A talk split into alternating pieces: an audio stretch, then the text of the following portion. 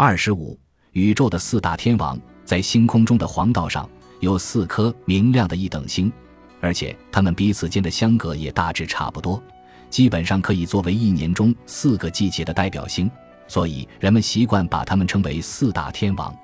这四星分别是狮子 Alpha、天蝎 Alpha、南鱼 Alpha 和金牛 Alpha。金牛 Alpha 出现在冬夜中，在希腊神话中，它是一头长着牛头人身、力大无穷。专吃童男童女的妖怪，红色的金牛 Alpha 是牛的眼睛。现在它愤怒的圆睁红眼向猎户猛冲过来。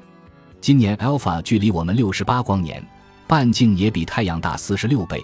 从它发出的光呈橘红色可知，其表面温度也只有三千摄氏度左右。金牛座中最引人注目的天体是肉眼见不到的蟹状星云。这是一千零五十四年一颗恒星爆炸后遗留下来的超新星遗迹，它生动地揭示了恒星演化的重大秘密。